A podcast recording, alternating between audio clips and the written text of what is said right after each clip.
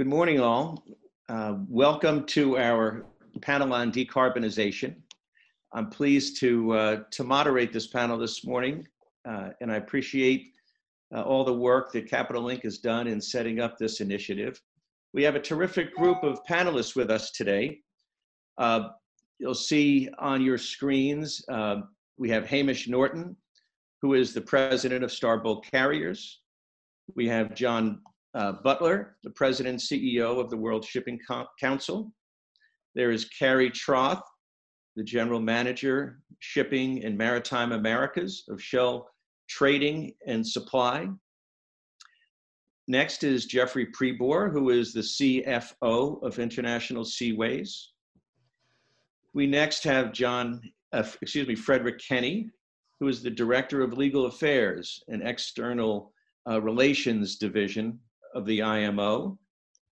And last but not least, we have Mark O'Neill, who is the CEO of Columbia Ship Management. Hello.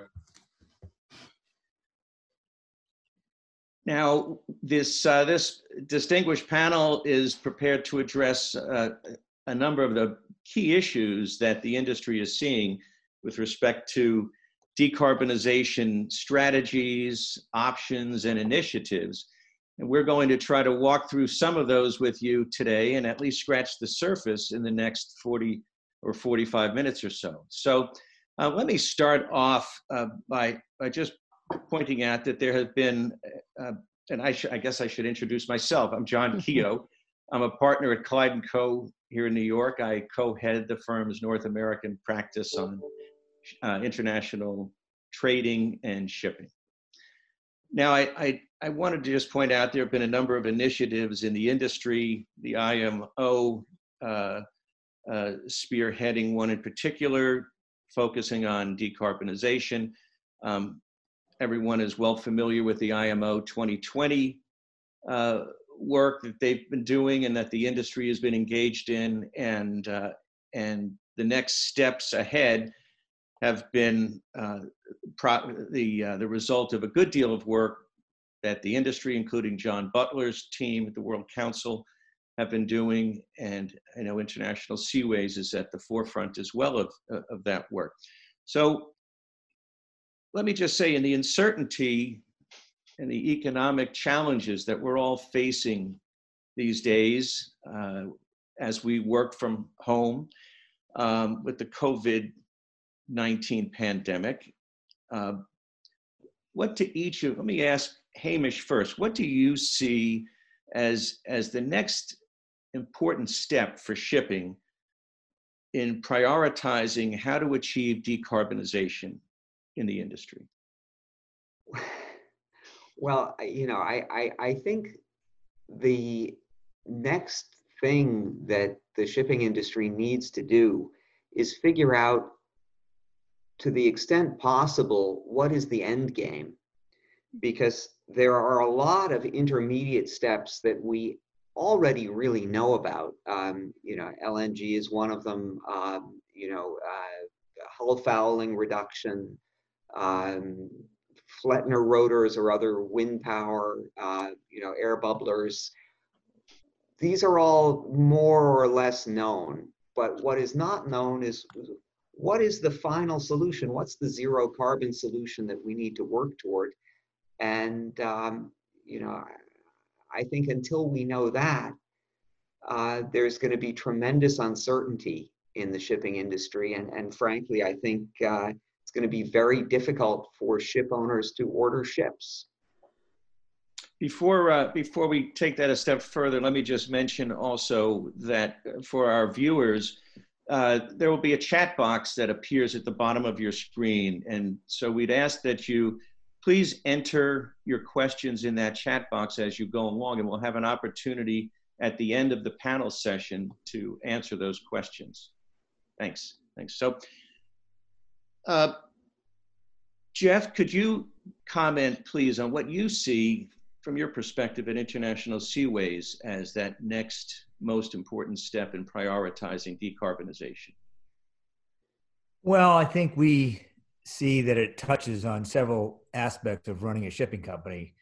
On the on the technical operations side, uh, as Hamish mentioned, we're we're taking the steps that we can see already in front of us, like you know software that we've invested in for more efficient operations, or we're looking at new coatings. You know, we'll consider things for existing vessels, like even retrofitting for sails, if that makes sense, to get mm-hmm. some level of efficiency.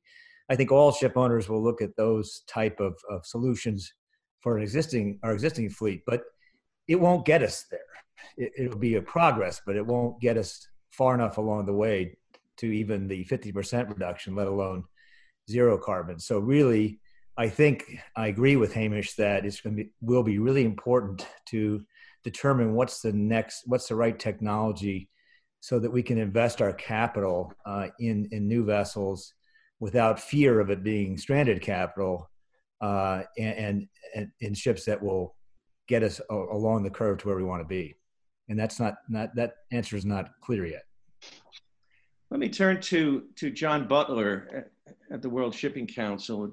John, could you tell us where does the industry stand now in terms of decarbonization? Is there a dedicated research and development uh, effort being made, and could you describe briefly where where you see the industry on that? Sure, and I think Jeff and Hamish both touched on the critical point, which is the industry is doing a lot of things, both in terms of technical work, in terms of operational work to reduce emissions. And there have been some pretty significant um, advances made in the last 10 years. But the fact of the matter is, so long as we're essentially a fossil fuel based industry, we're not going to meet the 2050 goals that the International Maritime Organization has set. And we're not going to meet the goal um, beyond 2050, which is decarbonization uh, as soon as possible after 2050.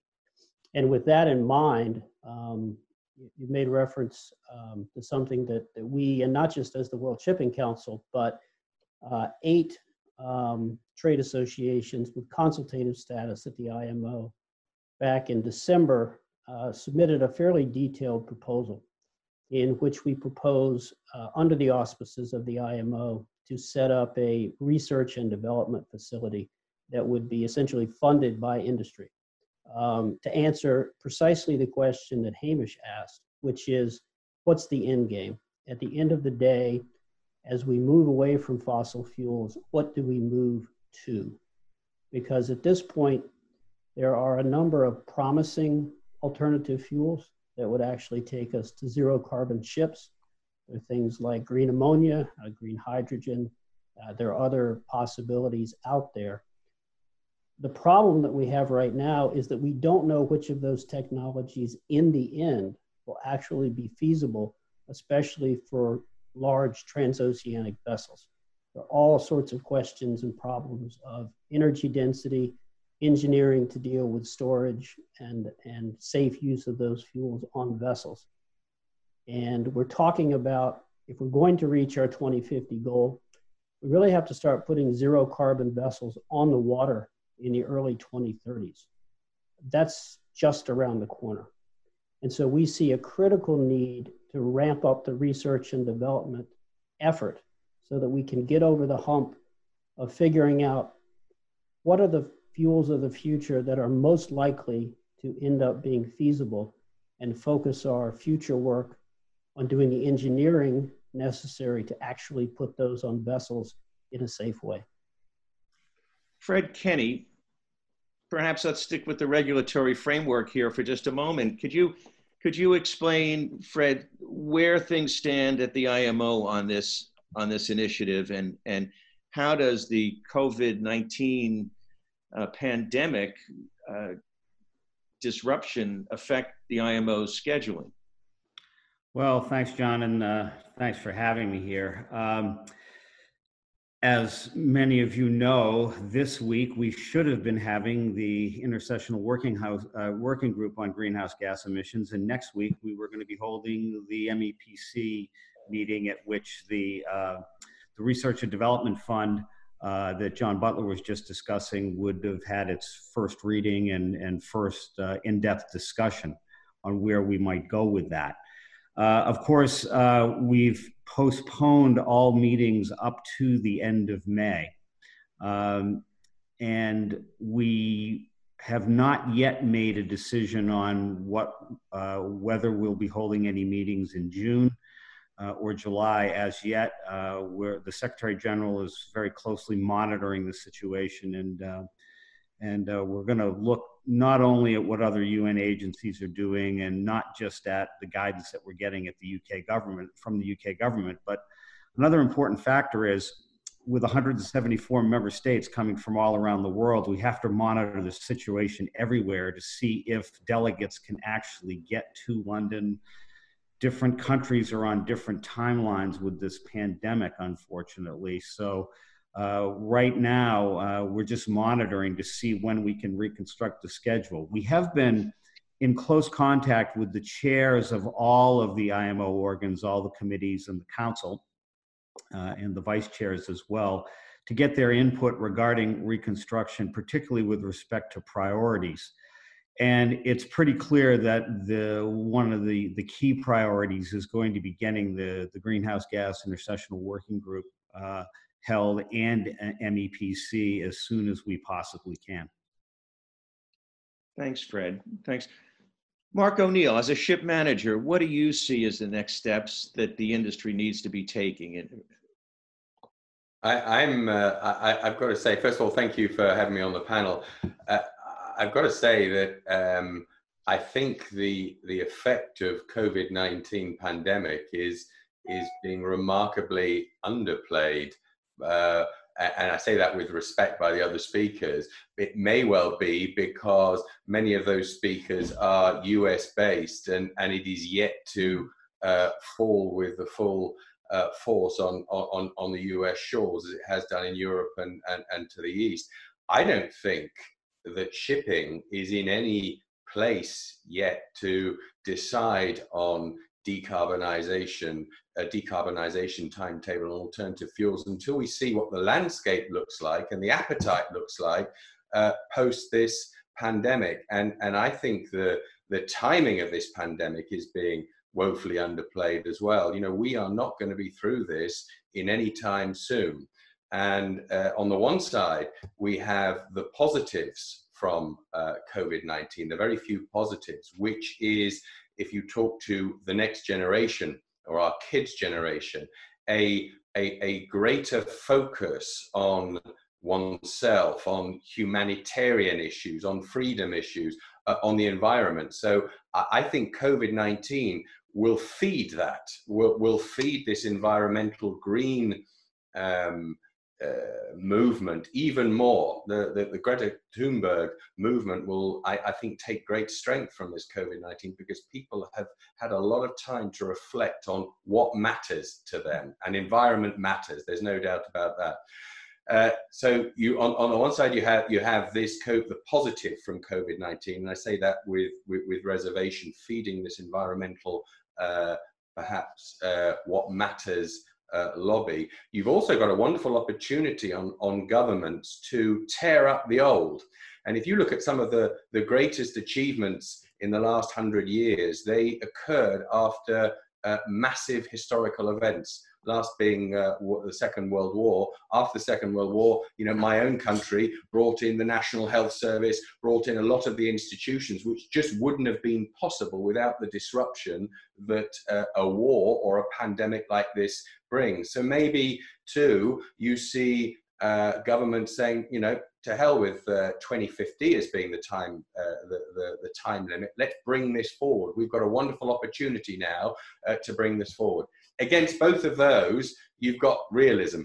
You know, economies are going to be broken or quasi broken at, at, the end of this uh, pandemic. And the, the economic reality is someone's got to pay for this. And is that a time when uh, governments want to really be considering green issues which cost money, decarbonisation, and will they be pushing those sort of issues into the long grass? Will they be saying, look, we've taken some steps, let's live with those steps, but let's get business back working um, in a uh, in a familiar format?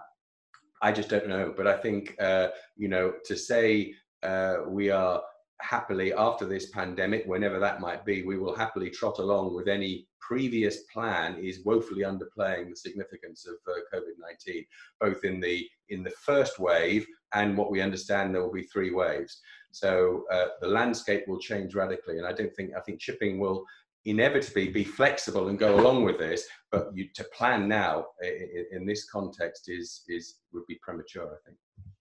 Carrie, you've been patient there, waiting. Uh, thank you, thank you for your patience. Where do you see, from, from the Shell perspective, uh, where do you see the initiative uh, coming from in the in the shipping industry for decarbonization, and what's what's Shell's perspective? Do they see collaboration with uh, vessel owners and operators? Uh, yeah, your... really fair question, John. So thank you for asking. Um, the advantage of going, I think, last is I get the opportunity of hearing everyone else. And Mark, we can't uh, we can't move forward without acknowledging what you've just talked about. That the market, that the global trade patterns are going to change over the next three, six, nine months. And so maybe our first most important thing is just to keep the shipping moving, keep the global trade lines open as best we can, goods flowing as best as possible. When we think about decarbonization, I might disagree with Jeff and Hamish up front that there are actually near-term levers today that if we pull them together, we can get to the 2030 ambitions of IMO. So if you talk about alternate fuels that are available now, natural gas, if you talk about technologies that you can install on board, whether that's sails, uh, turbines, air carpets, air lubrication systems, or even simple hull design issues, hull design, propellers, engine choices, a number of these things together, we're seeing in our own fleet making 2030 size moves in our greenhouse gas. But talking about what we do as an industry together, I think most people have heard about the Getting to Zero Coalition, which is part of the Global Maritime Forum. Shell was one of the first companies to sign up to that. And that is industry coming together, trying to define what those longer term paths are while we have the near term levers, also looking at the longer term to design. And the ambition is to float that first zero carbon ship by 2030. Jeff, International Seaways has uh, has taken some initiatives in this respect. What do you see as the broad challenges or, or the impacts on global greening and shipping? And maybe you could tell us a little bit about uh, your perspective on the Poseidon principles and financing of vessels in this context, and and perhaps respond to Carrie to the extent you like. Well, sure. Um, first of all, uh, Carrie, I I think we're in sync uh, in, in that I mentioned, and I'll happily mm-hmm. re-mention that we, and I'm sure it's true of Hamish's company as well, will take all those, we'll pull all those levers mm-hmm. that are available on our existing fleet, and I hope they get us close to the 2030 uh, targets for mm-hmm. sure. And um, uh, the question I, I think for the longer term is when can we invest in a vessel, the kind of vessel that we've heard described so far today, that will be available, or as you just described, mm-hmm. available by 2030 to go on the water, be part of our fleet, be our fleet, and, and, take us through to 2050 and, and the zero carbon beyond. And and so that that's I guess there's two aspects of the technological mm-hmm. question: what to do in the next 10 years. And I agree, we'll pull all the levers we can. And then what's the longer term solution that Hamish brought up at the beginning of the panel? But since you've asked me, John, about the other aspect of it, uh, in, as a CFO, where, where do I see things in finance? Um, the our capital providers, whether it's debt or equity, uh, care very much about decarbonization and about ESG broadly. Obviously, decarbonization is in the E. Uh, Poseidon Principles is a good example of it. Uh, the, the banks got together and put forward a protocol where the, all the banks that, that are lending to companies like ourselves, uh, that the banks that are in Poseidon Principles, and it's a growing group, uh, ask us to, we covenant to uh, disclose uh, the uh, CO2 emissions in the same way that we're telling the, uh, the IMO. There's no more teeth to it than, than that initially, but it's a framework that allows companies to take, companies and banks to take the next step. As, for example, we did with our a bank group in January put in a, a new loan that has a feature in it where the interest rate or the margin will move up or down a little bit depending upon whether we are meeting the trajectories of our fleet towards the 2030 uh, and, and ultimately 2050 goals. So that's the kind of thing that the Poseidon Principle can be used as a framework to build upon for capital providers and companies to to to take concrete steps.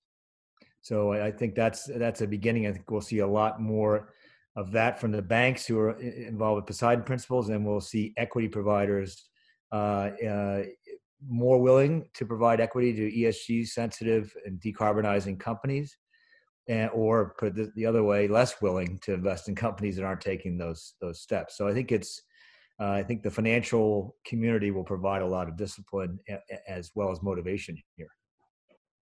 Hamish, do you have a perspective on that and, and the, you know, in terms of the obligations of, of uh,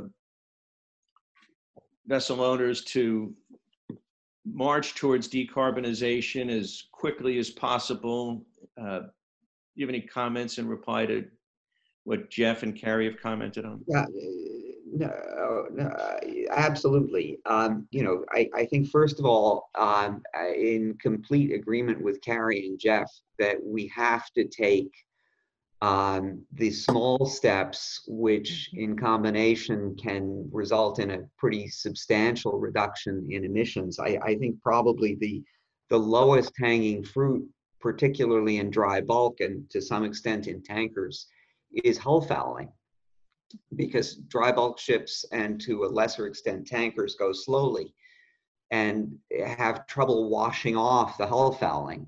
And you know th- there are new technologies that are coming on board that can limit hull fouling and and uh, you know a, a fouled ship can burn easily 20% 30% more fuel than a clean hull uh, in dry bulk, and uh, you know that should be the first thing we we deal with.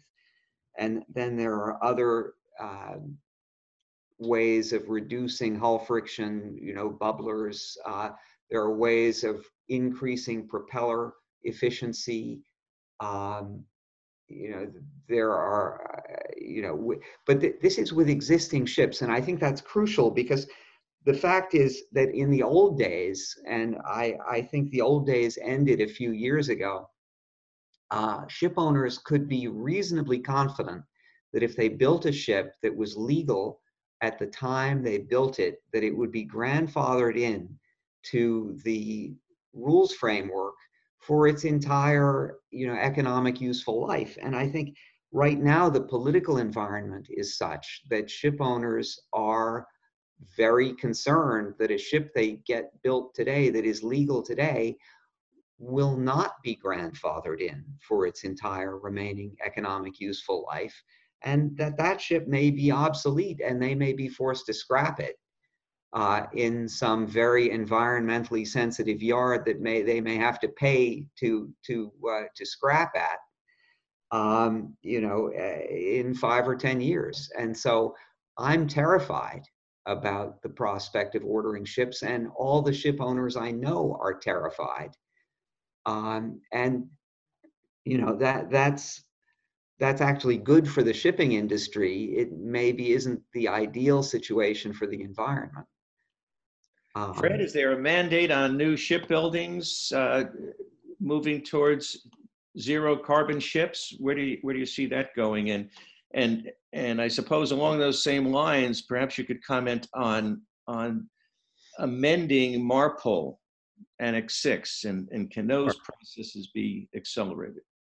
Well, I, I mean, I think I think all of the uh, I think all of the speakers have mentioned, you know, the initial strategy for the reduction of greenhouse uh, gas emissions from ships, which was adopted by the MEPC and 2018, uh, and of course, work continues to uh, adopt the final strategy by 2023. And a significant amount of, of work is going to need to be done by the member states to, to get to 2023 and develop the, um, the implementing mechanisms to meet the strategy. Um, now, that is going to uh, necessarily entail some amendments to MARPOL, uh, whatever they may be. Some may be extensive, others may be uh, less so in nature.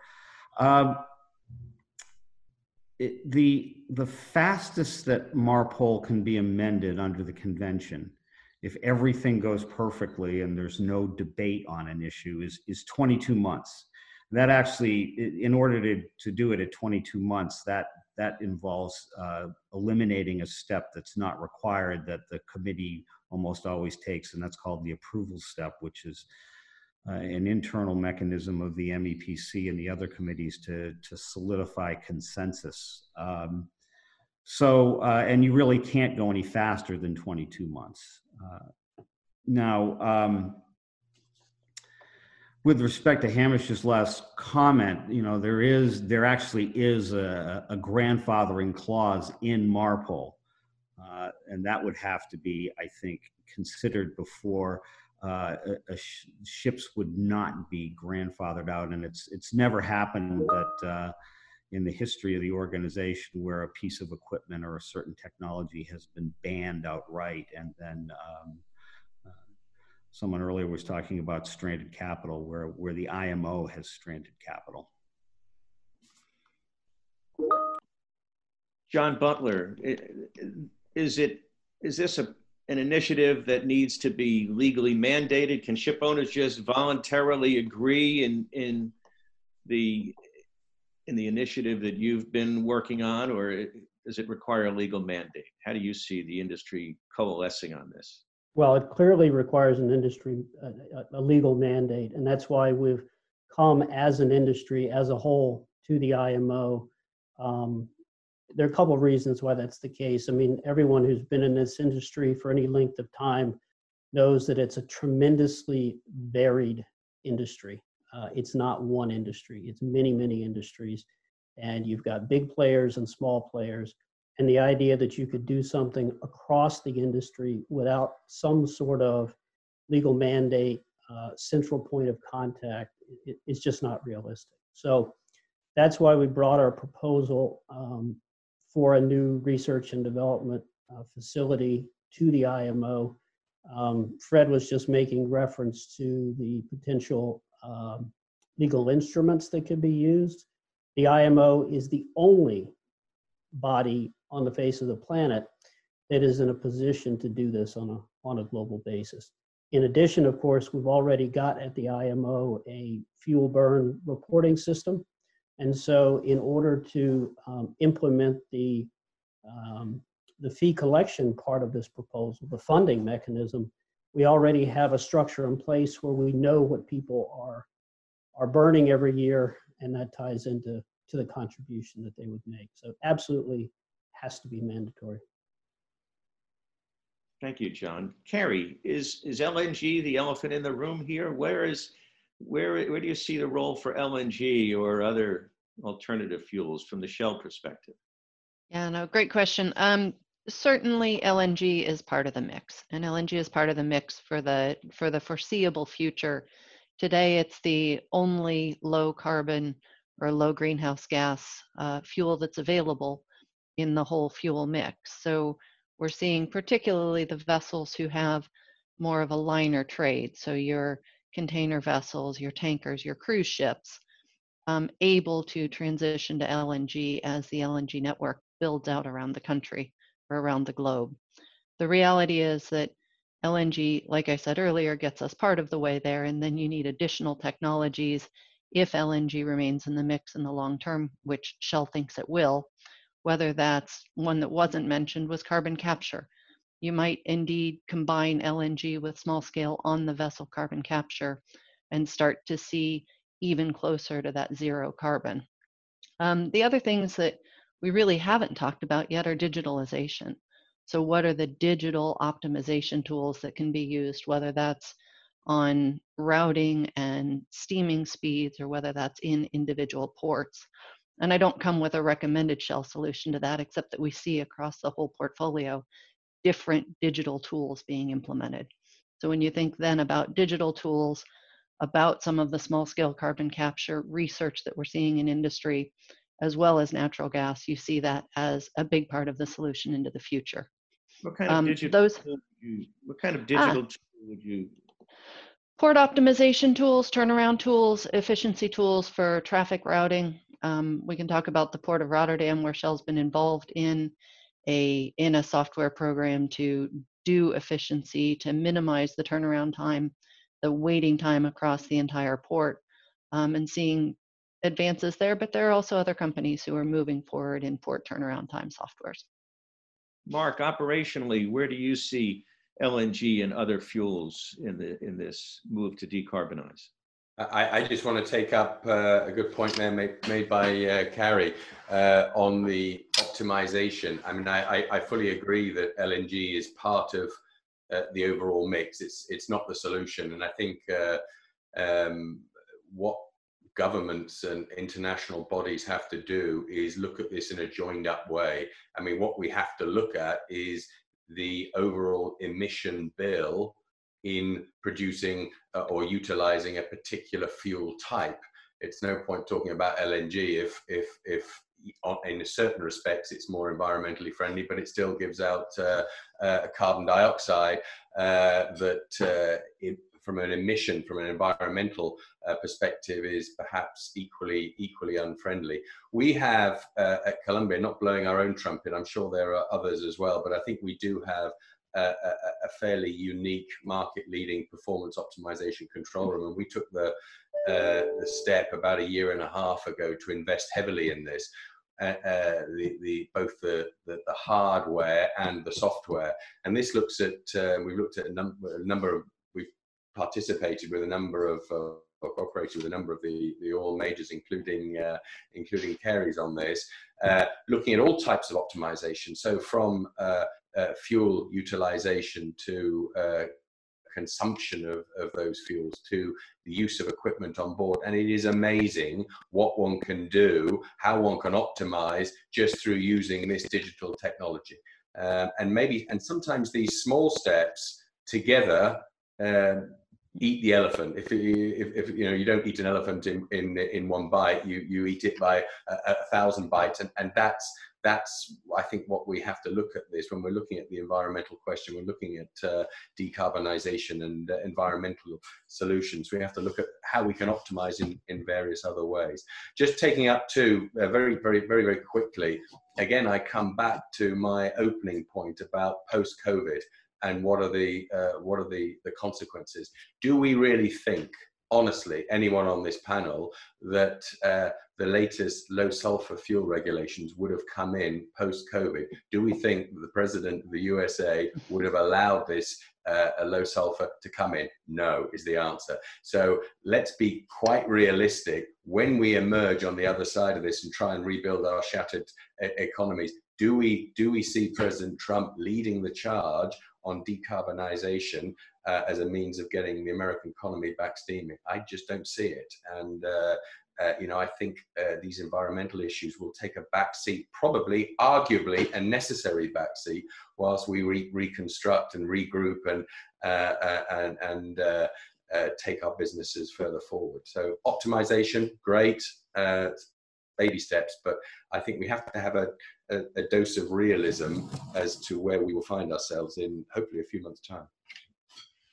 Jeff, would you like to comment with a dose of realism here on on on? Well, uh, sure. First, first of all, I want to get on the record and thank Fred for offering to underwrite our next billion dollar fleet renewal and uh, growth program for transitional LNG fuel, perhaps. Right. So. Uh, I, I, hope you'll extend the, the, the guarantee to Star Bulk as well, since we're both on the panel. I, I think we'll be lining up for that. But uh, so thanks, Fred. But no, all, all, all, all joking aside, uh, uh, first of all, on Mark's last comments, yeah, and, and, and to Karrie's about digitalization and all those steps, which sound like they're more on the tech side, it's sort of broadly technology helping the commercial side. There's a commercial aspect to levers we can pull between now and 2030, like slow steaming, but slow steaming requires port optimization because you're going to change the patterns, et cetera. So it's all part of the, the tableau. Um, I think the thing that I wanted to say is that listening to everyone, uh, I, I, I think a theme is that no one of us, and we all represent different parts of the industry, right? So ship owners, customers, regulators, uh, managers, et cetera. Uh, we, there's going to be partnerships that are required. Partnerships between ourselves, partnerships with the regulators, partnerships with governments, you know, a, a, a, a way forward certainly to looking at the possibility of investing capital. You're asking Hamish and me, how will we invest our capital? Do we have a responsibility to do it or not do it a certain way? A, a way forward is, is got to be partnering with with key stakeholders, other parts of, of the supply chain, our customers like Shell, but but uh, for Hamish should be different customers. It could be providers of LNG fuel that not as a customer so much, but as a vendor. So all kinds of partnerships need to be considered here to, so that the burden isn't falling on any any one uh, participant in the chain. That, that's that's the way forward, I think. Hamish, do you want to comment on that and, and on the technological options you see as realistic?